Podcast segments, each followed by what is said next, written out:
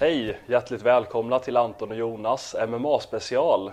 Ett avsnitt vi spelar in med anledning av beskedet vi har nåtts av ganska nyligen att Alexander Gustafsson, vår hittills största svenska MMA-stjärna, har valt att gå i pension.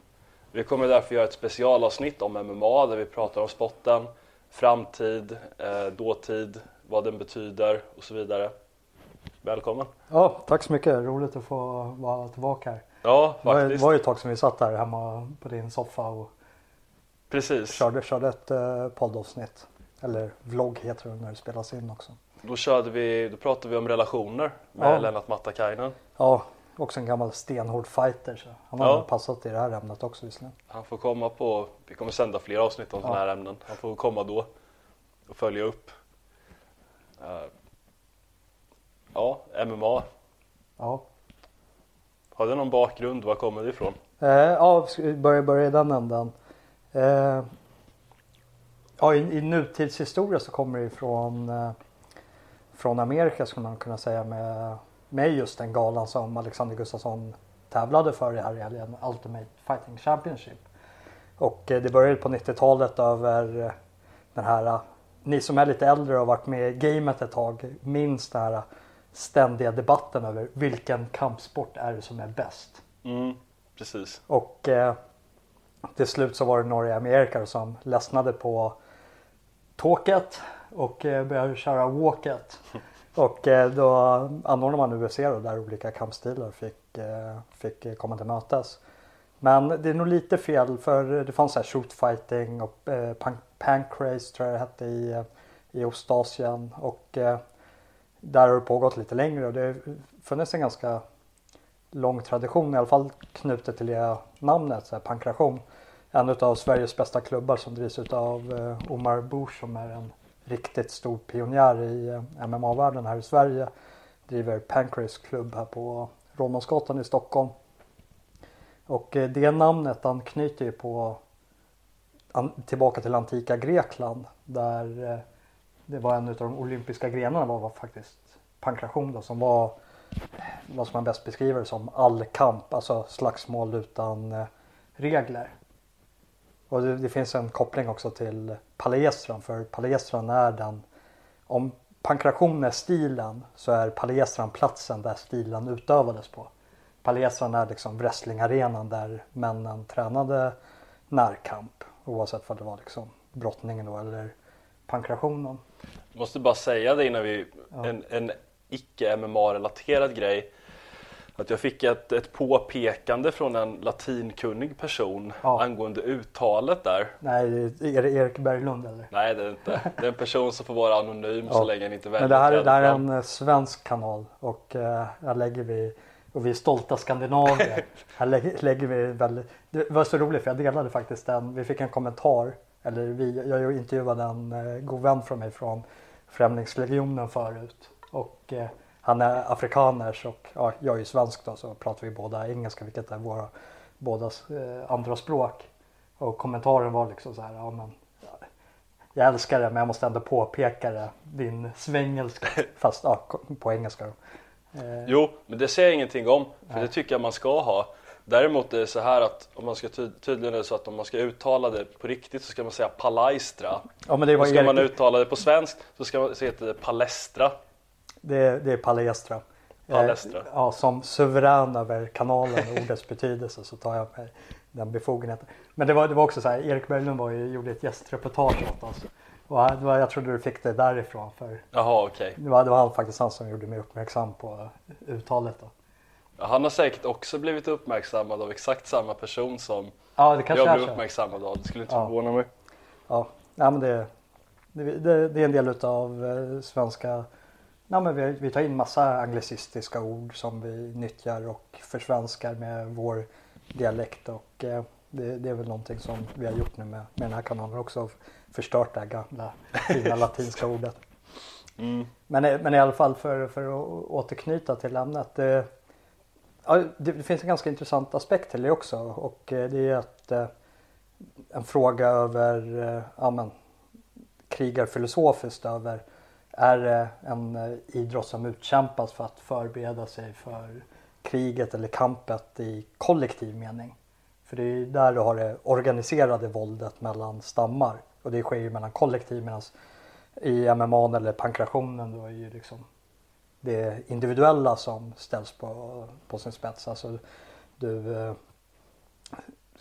man kan leka man antropologiskt så tar stammen sin främsta fighter, sin främsta kämpe som får möta en annan stams främsta kämpe i ett typ combat champions.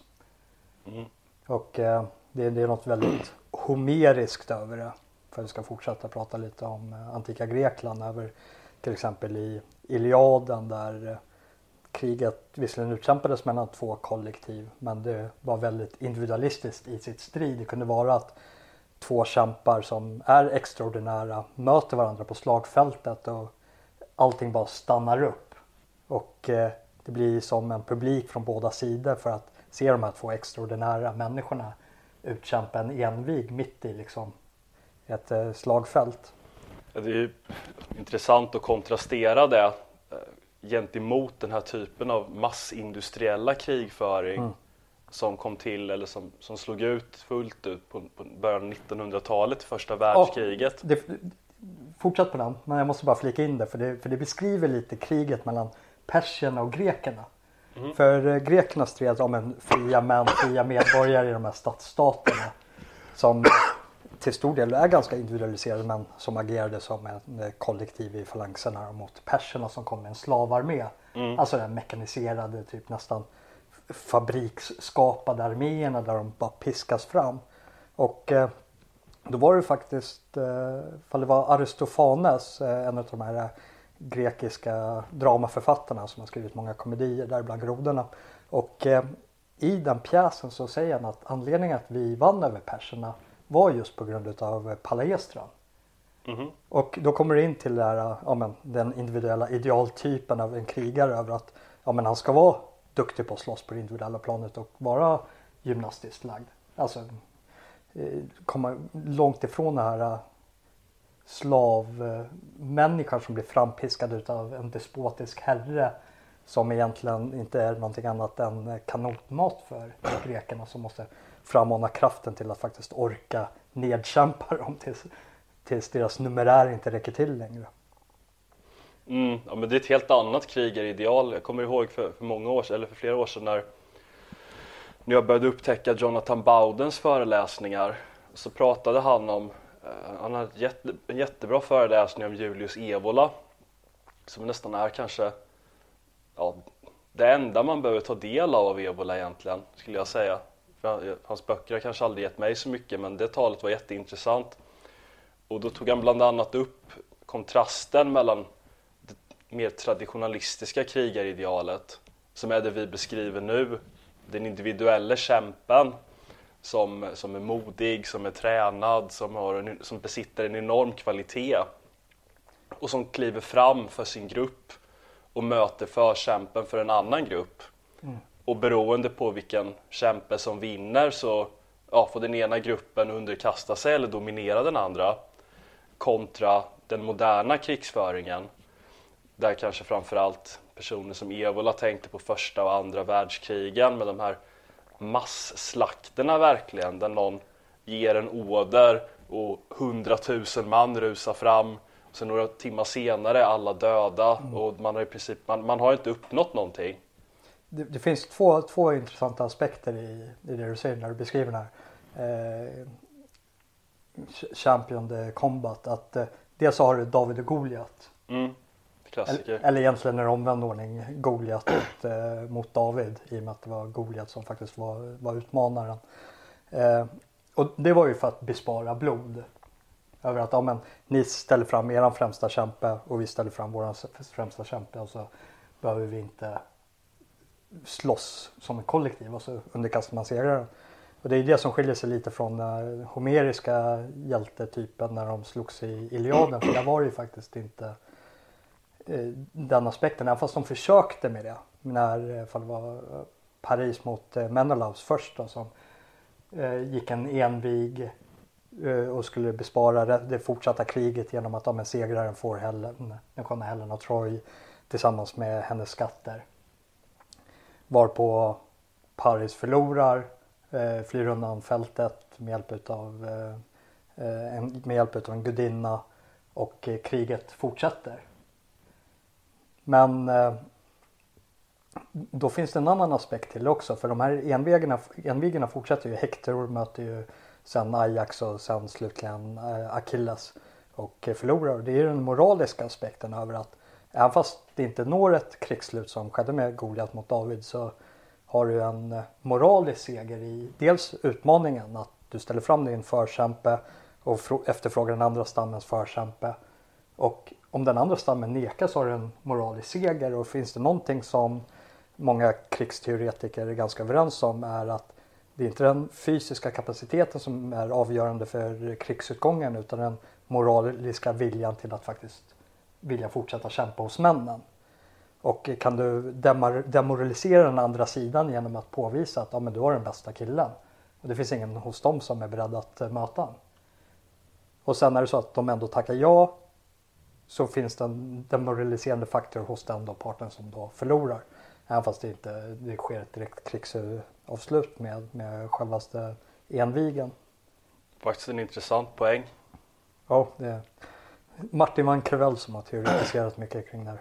Ja, honom har vi hört om i den här podden. Det finns några böcker utav honom i bokhyllan. Mm, det, det, är kul, det är, det är verkligen några personer som återkommer här hela tiden. Ja, du, du har väl Bowden, eh, Machiavelli. James Burnham. Ja, och alla tre är ju samma person. Nästan. Ja, det finns en liten större så här, diversitet eh, hos mina. Det är väl Carl, Carl Schmitt och Martin van Creveld och Nassim Taleb. Taleb är väl lite. Han överlappar. Ja, bryggar över. Ska vi röra oss några tusen år framåt och börja prata om modern MMA? Eh, ja, det kan vi göra. Och för att vi ska göra en bra överbrygga så kan man väl säga att eh, eh den moderna mannen han, eh, han vill inte slåss. Vilket den antika mannen kanske inte heller vill göra även fast det fanns en annan ära kopplad till handlingen att slåss på riktigt. Men ser man det som att vi vill inte slåss men samtidigt vill vi slåss. Hur löser man det lilla dilemmat? Jo, du ritualiserar våldet in till en sport. Att vi njuter av typ krigets plågor blir fredens eh, glada betraktelse. Så det, det, är väl där någonstans varför MMA har fått en sån otrolig popularitet över att vi, vi gör någonting för spänningens skull på ett, som man inte kan få utlopp för på eh, eller som man inte vill få utlopp för på andra arenor. Nej, precis. Och det, det tilltalar liksom den inre bästen hos, eh, hos många som man bör ha en bra relation med. Ja, det är någonting särskilt med MMA också att det, det, känns verkligen inte som idrott på samma sätt som boxning eller brottning eller något sånt där. Även om boxning eller brottning går in i MMA mm. så när man kollar på det så känns MMA verkligen mer som, mer som ett slagsmål än som, som en idrottsutövning. Ja, det blir mer, mer komplett på något sätt. Mm, mer, eh. mer gränsöverskridande kanske i brist på bättre ord. Ja, du spelar över hela, hela registret över vad du kan göra i ett slagsmål. Även fast det ska vara tydligt med att MMA är väldigt regelbundet också i och med att uh, det existerar i sin kontext och uh, det är inte ett fritt slagsmål i, i den bemärkelsen. Nej precis, det, det, finns väldigt mycket regler ja, baserat, ja, väldigt... baserat på vilken nivå du är ja. på. Men, men oavsett nivån så är det väldigt ordnade former oavsett. Mm. Det är, det är först fall det blir en otrolig mismatch att en otroligt kompetent fighter får möta en nybörjare som sporten i kan verkligen kan se brutal ut. Men är det, är det en jämn nivå så ser det ungefär lika brutalt ut ja, är det två nybörjare som möts så kan det vara, det, det, kan se ut som ett fullt slagsmål, vilket kan vara ganska roande det också. Men eh, annars så ser det liksom väldigt kontrollerat och ordningsamt ut oavsett vilken nivå man är, för det är en bra match, matchning mellan eh, kombatanterna. Mm, det är det det hänger på någonstans. Eh, ja, men vi, vi hade ju kollat på Alexander Gustafsson från, från Allstars. Mm. Möta, vem, vem Anthony Lionheart Smith från, eh, från USA. Båda kommer från förluster mot den regerande mästaren i lätt tungvikt John Jones, också fram från USA. Det är väl lite, vi satt tillsammans här, här kvällen och kollade på, på Gustafssons match mot Lionheart och det var väl det som gav lite inspirationen till det här avsnittet då Mm. om MMA i allmänhet för Gustafsson eh, förlorade matchen. Eh, Han, han gjorde en jätte, jättedålig match på, får man väl verkligen säga. Ja, han valde ju att pensionera sig efter matchen också. Ganska, ganska omgående efter. Ja, han sa väl det direkt Ja. tror jag. Han, Och då, då får du säga, du bestämmer dig inte efter matchen. Du bestämmer dig innan matchen att du ska pensionera dig. I alla fall tankarna måste ha legat där. Det är inte att du går upp och får en svidande förlust och bara nej men nu lägger jag av. Så, utan det verkade vara ett ganska genomtänkt beslut. Eh, Jag, jag, om jag får gissa så skulle jag nog säga att han har gått och tänkt på det här ganska länge. Och ja, han säger det själv att ja, men jag har kommit upp i en ålder, jag är 32 år. Jag bor i mitt radhus, jag har min fru och jag har mina två barn. Så man undrar hur det har påverkat campet för honom. ja, För han har gått och dragits med de här tankarna. Är det, är det här mitt liv? Är det det här jag vill fortsätta med? Och ja, han gick inte upp och presterade som han brukar. Och det kanske ligger någonting i, eh, i det psykologiska fältet över att eh, han kanske inte ville vara där. Nej precis, jag tycker bara, jag är verkligen ingen expert på att läsa kroppsspråk och sånt där. Men jag satt bara precis innan vi spelade in det här och kollade på den här gamla matchen från 2013. Ja, när han var han mötte, liksom. ja, men när han mötte John Jones första gången där och var, var en hårsmån från att, nära, att vinna titeln när många menar att han faktiskt besegrade Jones men blev rånad på domslutet. Och bara man, bara man tittar på kroppsspråket så på den första matchen så ser man ju att han vill ju inte vara någon annanstans än i den där buren. När man tittar på den här senaste matchen mot Anthony Smith så är det liksom han vill inte vara där. Han vill vara någon annanstans. Han trivs inte. Han vill göra någonting annat. Och ja, när man ser det så, så inser man att det här beslutet att, att pensionera sig, det är ju precis som du säger garanterat någonting som han gått och tänkt på länge. Och ja, jag antar att det skulle komma till det här för han har hållit på väldigt länge. Han har gått väldigt många extremt tuffa matcher. Han har lagt ner sinnessjukt mycket tid på att nå den nivå han har nått. Han har fått kanske också så här extremt, just för att han var ju den första riktigt stora stjärnan egentligen. Och jag tror att han har fått en jävla press på sig, uppriktigt sagt, med att leverera. Ja, det, det, det blev nog eh, efter de här första förlusterna just den här pressen med att ja, men det fanns förväntningar att han skulle bli champ. Mm. Vilket han i mångt och mycket är liksom. Det är hans bedrifter. Det är liksom det är nivå med champ och han har den här stilen över att ja, men han, han är ju svenska folkets champ när det kommer till svenska MMA i, mo, i modern tid. Precis. Men eh, det kan ha fått sig en liten törn med, med de förlusterna som följde John Jones förlusten. Mm. Ja, det blev... eh, Hur var det nu? Han förlorade ett annat titelmöte mot Daniel Cormier. Och sen förlorade han Och det, det var ju så att allting var så nära också liksom. Ja, det är det som det, är var så inte, det var synd. inte så att han gick upp och förlorade utan det var ja, det räckte inte hela vägen fram på grund av anledningar. Alltså så vitt jag vet eh, så är hans, hans enda riktigt, han har nog bara gjort en riktigt dålig match och det var ju mot Anthony Rumble Johnson här i Stockholm för några år sedan. Jag kommer inte ihåg exakt om det var 2015 kanske eller 2016 men Han vann väl den matchen? nej inte mot Rumble, han blev Men, men, nej, men här i Stockholm är han väl obesegrad förutom Nej, det som händer nu? det är i Globen han har varit obesegrad. Ah, okej, okej. Han vann mot eh, Glover Teixeira, Teixeira eh, 2016 eller 17. Jag kommer inte ihåg exakt. Jag tror det var 2017. Så alltså han, han har gjort, han är, så vitt jag ser det så, när han under sin karriär, han har gjort en riktigt dålig match och det var mot Rumble. Där blev han, Jag, jag måste bara säga att jag blev lurad av kommentatorerna för det var så här. Det, vem var det som var kommentator? Var det Jycken? Nej de hade det här eftersnacket, de som kommenterade, det var ju Paul DeVaille och Ja, det Valdo var Zapata. Jycken också en otroligt duktig fighter. En så här gemytlig kille liksom. Eh, su- superfin både i buren och utanför. Men eh, jag kommer inte ihåg vem det var som sa det. Men det var, det var någon så här bara men. Ja men han, Alexander är obesegrad här i. Jag uppfattar det som i Stockholm alltså. Nej jag tror de, men, jag tror de sa ja, Globen. Ja men det blir så här för snävt. Det är liksom. Ja, hur många matcher har man gått i Globen Ja. egentligen? Kanske bara gått en. Ja en eller två. Jo, det blir lite konstigt.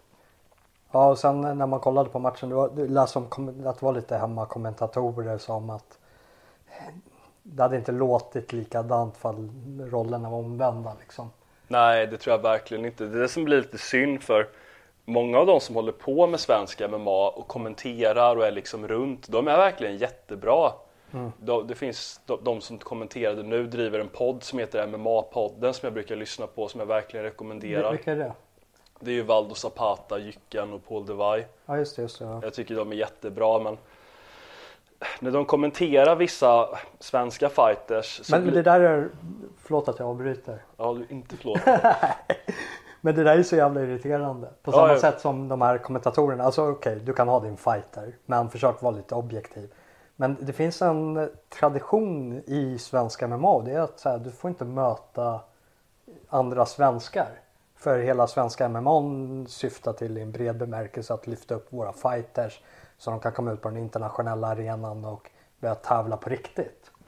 Mm. Så det blir så här när man kollat på uh, The Zone, uh, i vissa fall Superior Challenge och sen var det en annan gala som höll till i Solna, jag kommer inte ihåg vad den heter men det var alltid en en del var väldigt duktiga fighters som de flög in också men det kändes som att matchmakingen var till för att hypa upp våra fighters för att få upp liksom det internationella ögat mot dem så de kan börja tävla på de större arenorna. Och därför, ty därför tycker jag det är så glädjande med nästa generation som kommer upp nu.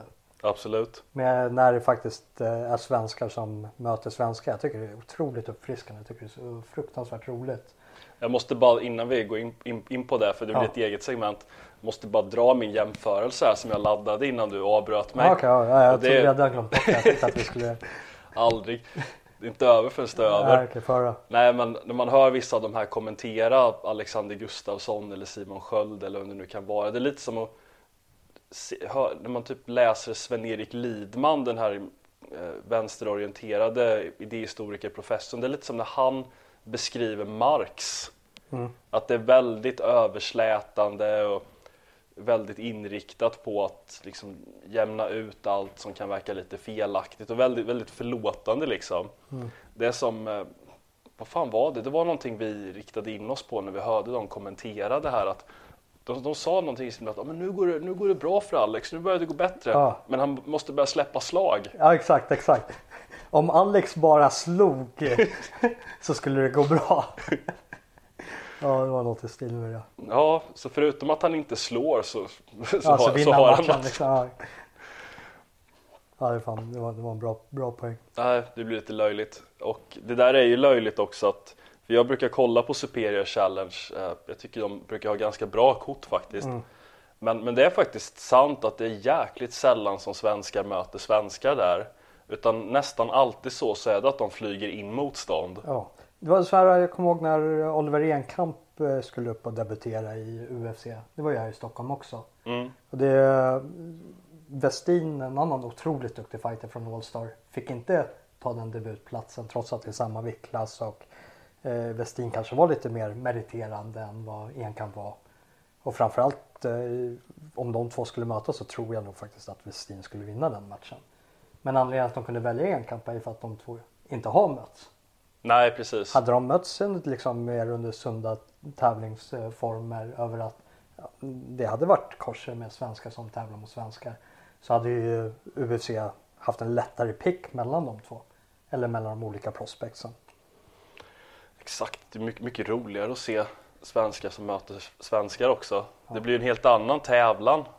Ja. När man, för det är en sak, när man, när man ser en svensk som möter en utlänning så känner man kanske i bästa fall till vem den svenska fighten är, har någon, kanske någon sorts investering i den personen. Att man I alla fall när det kommer till de här lägre nivåerna som eh, de eh, svenska galarrangörerna är. Alltså de svenska galarrangörerna är ju bra liksom. Superior Challenge är en av Europas största. Men det är som du säger att är utlänningen inte på en nivå med paritet med UFC så känner inte den svenska publiken till honom på samma sätt som om de skulle känna till ifall det var två svenska fighters som gick upp och mötte varandra där. Nej, precis.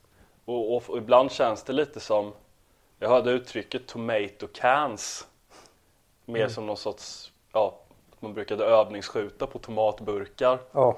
Och lite sådär att man, man plockar in sådana där lite så halv, halvfigurer nästan. Ibland, inte alltid, ibland får de ju jättetufft motstånd. Eh, Simon Sköld mötte ju nu senast någon snubbe som hade varit i UFC och sådär men Ja, men ibland, det- ibland känns Där det var som... det så här tvärtom liksom. Varför var det Simon Sköld som fick möta Ja, nej men fortsätt. Ja, men de, man plockar in lite sådana där halvfigurer för att bygga record åt folk som är på väg upp. Och ja, men det blir inte så jättespännande matcher egentligen. Det liksom känns lite halv, inte helt upp, inte uppgjort kanske, men, men lite så här som att ja, men det sker under kontrollerade former ändå. Ja. Därför var det väldigt glädjande. Nu blev inte den här matchen av. Men okej, ja. Alexander Gustafsson gick i pension. Mm, precis. Och det gjorde Lawrence Sudden också nu i helgen. Jaha, Ser där. trist. Ja, se där. Eh, men eh, dels åldern, 32. Mm. Det är inte speciellt gammalt, speciellt inte i eh, Inte för en man. Nej, och inte i eh, MMA-världen heller. Jag vet inte vad snittåldern är men det, det lär nog vara en bit över det där 32. Jag kan tänka mig att snittet kanske är närmare 34-35. Precis, att det ligger, nu kommer inte jag ihåg exakt men en man når ju sin fysiska peak som idrottsman någonstans runt 29-30 och det har ju inte riktigt gått ner utan man, man liksom är fortfarande någonstans runt piken när man är 32. Ja, vi, Att det, det är ju inte så att du är som bäst när du är 21 liksom utan det är ju någonstans där runt 30 plus minus ett, ett par år. Där är du som bäst som idrottsman. Men jag tror just att det handlar inte om åldern egentligen. Han kan säga det att han, han börjar känna sig gammal och sådär. Det kanske man gör när man varit med så länge. Men jag tror just det handlar om att han har växt ur rollen som MMA-fighter och vill påbörja ett nytt kapitel i livet. Inte för att jag känner honom, men det är vad jag skulle gissa på. ja, det kan, kan nog ligga så. Sen så har du ju, du, som du var inne på, att han har hållit på länge och det är att kroppen har ju ett visst antal mileage också. Som är väldigt individuellt. Kolla på Vitor Belfort, nu vet jag inte hur mycket eh, hjälpmedel i form av kosttillskott, vad vi ska kalla det. eh, han får hjälp av. Men vissa, kroppar håller längre än andra. Men eh, rent, jag håller med att han, att han spelar ålderskortet är ett svepskäl för riktiga skäl. Eh, ta resa med och Madadi, han gick också i pension här för någon vecka sedan. Nu vet jag inte hur gammal han är men han är ju betydligt äldre än Gustafsson. Han är runt 40 eller Ja. någonting.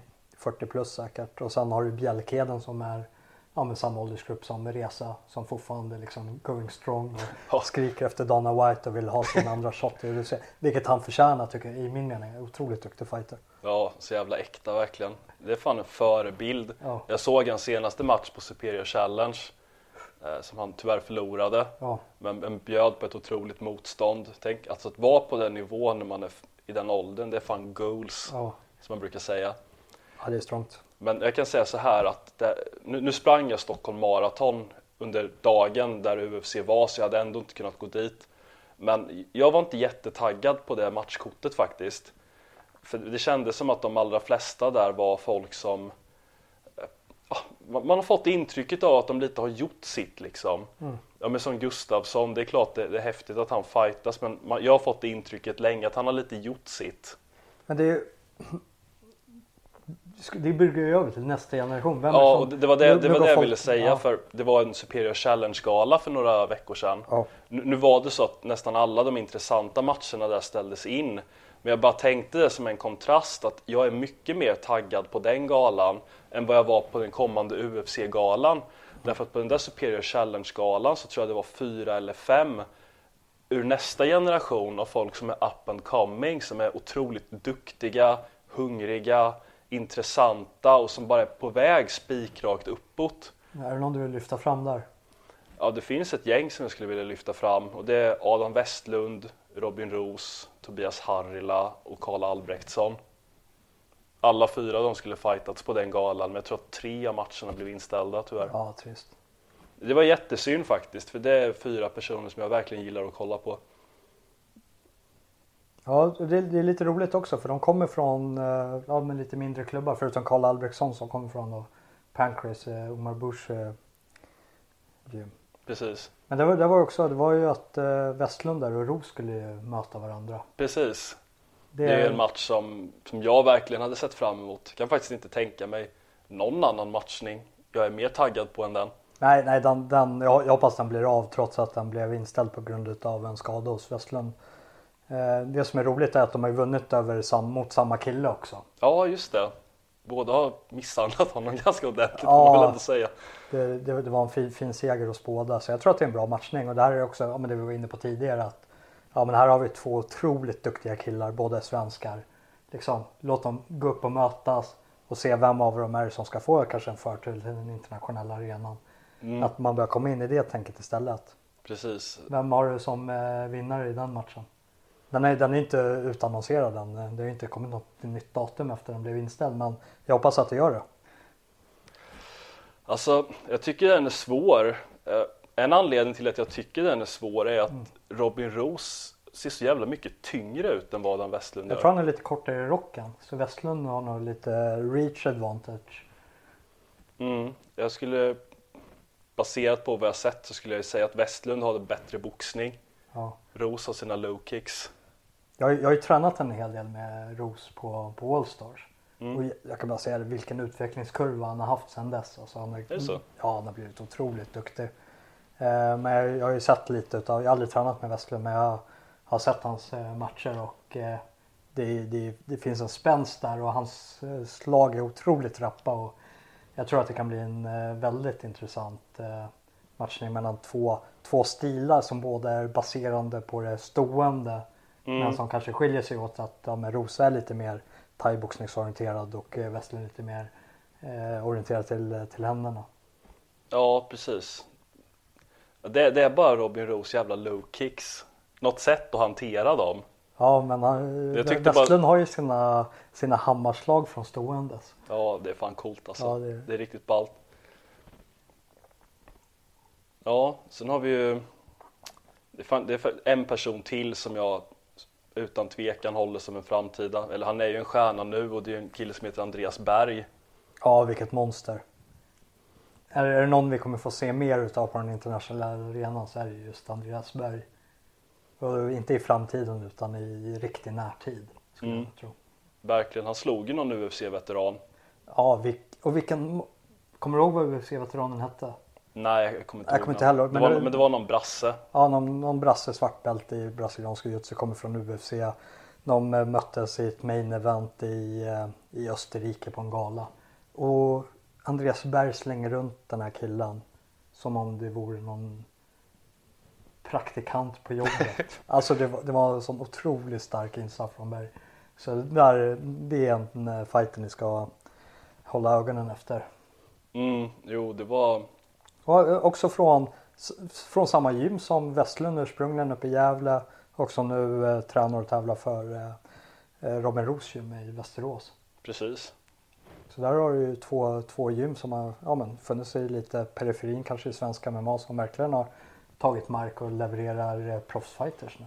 Absolut. Jag tycker bara det är kul att se för annars, det blir ju som, som allt annat att fokus hamnar alltid på Stockholm. Mm. För det är liksom det som är störst och det proffsen graviterar liksom mot All-Stars eller mot Punkrace och sånt där. Mm. Just för att det redan är så många proffs. Och sen är det folk som kanske tränar i något annat land som liksom rekryteras in som sparringpartner eller Mm. någonting. Men jag tycker det är rätt coolt att se den här organiska tillväxten. Du vet, när det är någon som börjar på ett gym och börjar träna där, kanske i ganska ung ålder, och sen byggs upp genom det gymmet. Ja. Inte kommer in som ett redan färdigt paket till en proffsgrupp. Utan byggs upp från nybörjare till färdig produkt. Ja, det blir, blir en annan själ. Alltså det går, går bort från det kommersiella Mm, till liksom det genuina får man nu ska vara kanske lite elak i särskillnaden. Det, det är klart att de här kommer, kommersiella klubbarna också har en, en själ och liksom en förkärlek till idrotten. Men det finns ändå en annan, annan känsla kring det. Och, eh, det är något väldigt äkta och ursprungligt. ja, och det, jag tror att det är äkta ursprungliga att var, varför man förtjusas över det. Det är inte för att ja, men Allstar och, och Pancrase de har säkert också sina egna fighters som de har liksom format från grunden från nybörjargruppen upp till mellannivån och till avancerade proffsgruppen. Men de syns inte på samma sätt riktigt på grund av att man har den här Rocky Balboa-känslan hos de som kommer från de här mindre klubbarna eller eh, icke-Stockholmsklubbarna. Att det finns den här underdoggen. Mm, Att eh, lyckas mot oddsen över att om du befinner dig inte i metropolen Stockholm där all kunskap finns och de bästa fightersarna finns. Så du tar dig ändå till den här absoluta elitnivån. Det, det är någonting otroligt charmigt över det. Ja, det, det, är väl, det är äkta verkligen. Jag kommer inte på något annat ord än att bara säga att det är äkta.